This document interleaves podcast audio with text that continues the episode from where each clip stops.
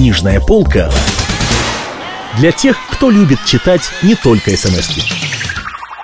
Антон Павлович Чехов «Клевета» Читает Евгений Жуковский Учитель чистописания Сергей Капитонович Ахинеев выдавал свою дочку Наталью за учителя истории и географии Ивана Петровича Лошадиных. Свадебное веселье текло как по маслу.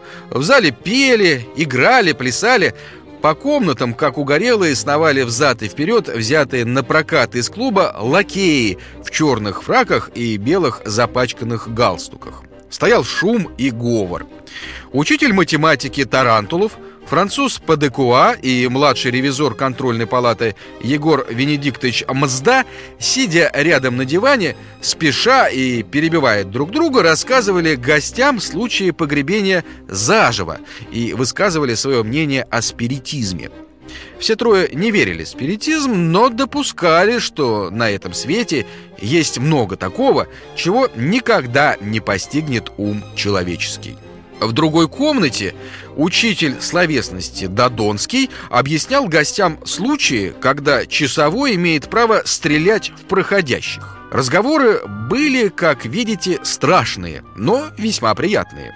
В окна со двора засматривали люди по своему социальному положению, не имевшие права войти внутрь. Ровно в полночь хозяин Ахинеев прошел в кухню поглядеть, все ли готово к ужину. В кухне от пола до потолка стоял дым, состоявший из гусиных, утиных и многих других запахов. На двух столах были разложены и расставлены в художественном беспорядке атрибуты закусок и выпивок. Около столов суетилась кухарка Марфа, красная баба с двойным перетянутым животом. «Покажи-ка мне, матушка, осетра!» — сказала Хинеев, потирая руки и облизываясь. «Запах-то какой! Миазма какая!» Так бы и съел всю кухню. Ну-ка, покажи осетра!» Марфа подошла к одной из скамей и осторожно приподняла засаленный газетный лист. Под этим листом на огромнейшем блюде покоился большой заливной осетр, пестревший каперсами, оливками и морковкой. Ахинеев поглядел на осетра и ахнул. Лицо его просияло, глаза подкатились. Он нагнулся и издал губами звук неподмазанного колеса. Постояв немного, он щелкнул от удовольствия пальцами и еще раз чмокнул губами. «Ба!» Звук горячего поцелуя. «Ты с кем это здесь целуешься, Марфуша?» Послышался голос из соседней комнаты, и в дверях показалась стриженная голова помощника классных наставников Ванькина. «С кем это ты?» а, -а, -а очень приятно. Сергей Капитоновичем?» Хорош, дед, нечего сказать. Женским полонезом тет-а-тет. Я вовсе не целуюсь Сконфузился Ахинеев. Кто это тебе, дураку, сказал? Это я того. Губами чмокнул в отношении В рассуждении удовольствия. При виде рыбы. Рассказывай. Голова Ванькина широко улыбнулась и скрылась за дверью.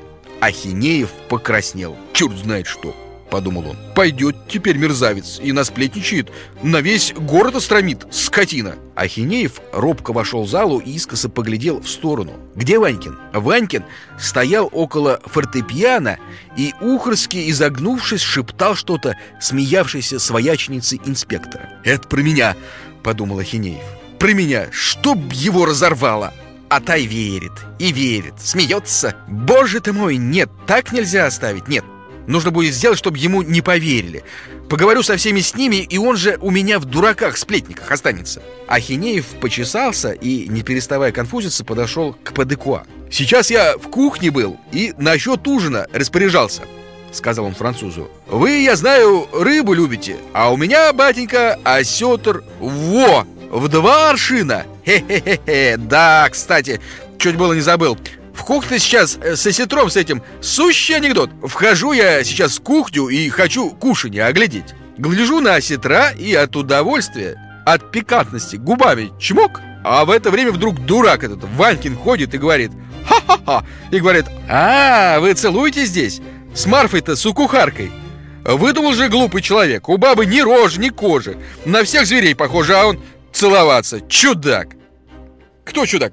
Спросил подошедший Тарантулов Да вон тот, Ванькин Вхожу я в кухню И он рассказал про Ванькина Насмешил чудак. А по-моему, приятнее с Барбосом целоваться, чем с Марфой. Прибавил Ахинеев, оглянулся и увидел сзади себя мзду. А мы насчет Ванькина, сказал он ему. Чудачина. Входит это в кухню, увидел меня рядом с Марфой. Да и давай штуки разные выдумывать. Чё, говорит, вы целуетесь? С пьян-то ему померещилось. А я говорю, скорее с Индюком поцелуюсь, чем с Марфой. Да у меня и жена есть, говорю. Дурак ты этакий. Насмешил. Кто вас насмешил? Спросил подошедший к Хинееву отец законоучитель. Ванькин. Стою я, знаете, в кухне и на осетра гляжу. И так далее. Через какие-нибудь полчаса уже все гости знали про историю с Осетром и Ванькиным. «Пусть теперь им рассказывает», — думал Ахинеев, потирая руки. «Пусть. Он начнет рассказывать, а я ему сейчас полно тебе, дурак, чепуху городить. Нам все известно». И Ахинеев до того успокоился, что выпил от радости лишних четыре рюмки. Проводив после ужина молодых в спальню, он отправился к себе и уснул, как ни в чем не повинный ребенок. А на другой день он уже не помнил истории с Иситром. Но, увы, человек предполагает, а Бог располагает. Злой язык сделал свое злое дело. И не помогла Ахинееву его хитрость. Ровно через неделю, а именно в среду, после третьего урока, когда Ахинеев стоял среди учительской и толковал о порочных наклонностях ученика Высекина, к нему подошел директор и отозвал его в сторону. «Вот что, Сергей Капитонович», — сказал директор, — «вы извините, не мое это дело, но все-таки я должен дать понять» моя обязанность. Видите ли, ходят слухи, что вы живете с этой... с кухаркой. Э, не мое это дело, но э, живите с ней, целуйтесь, что хотите, только, пожалуйста, не так гласно. Прошу вас, не забывайте, что вы педагог. Ахинеев озяб и обомлел. Как ужаленный сразу целым роем и как ошпаренный кипятком он пошел домой. Шел он домой, ему казалось, что на него весь город глядит, как на вымазанного дегтем.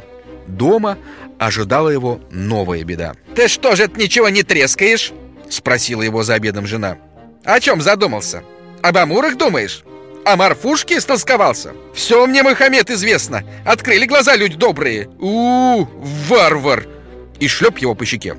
Он встал из-за стола и, не чувствуя под собой земли, без шапки и пальто побрел к Ванькину. Ванькина он застал дома. «Подлец ты!» — обратился Ахинеев к Ванькину. «За что ты меня перед всем светом в грязи выпачкал? За что ты на меня клевету пустил?» «Какую клевету?» Что вы выдумываете? А кто насплетничал, будто я с Марфой целовался? Не ты скажешь? Не ты разбойник? Ванькин заморгал и замигал всеми фибрами своего поношенного лица, поднял глаза к образу и проговорил.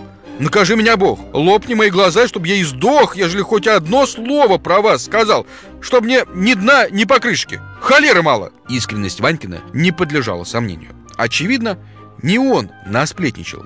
Но кто же? Кто? Задумался Ахинеев, перебирая в своей памяти всех своих знакомых и стуча себя по груди. Кто же? Кто же? Спросим и мы, читатели.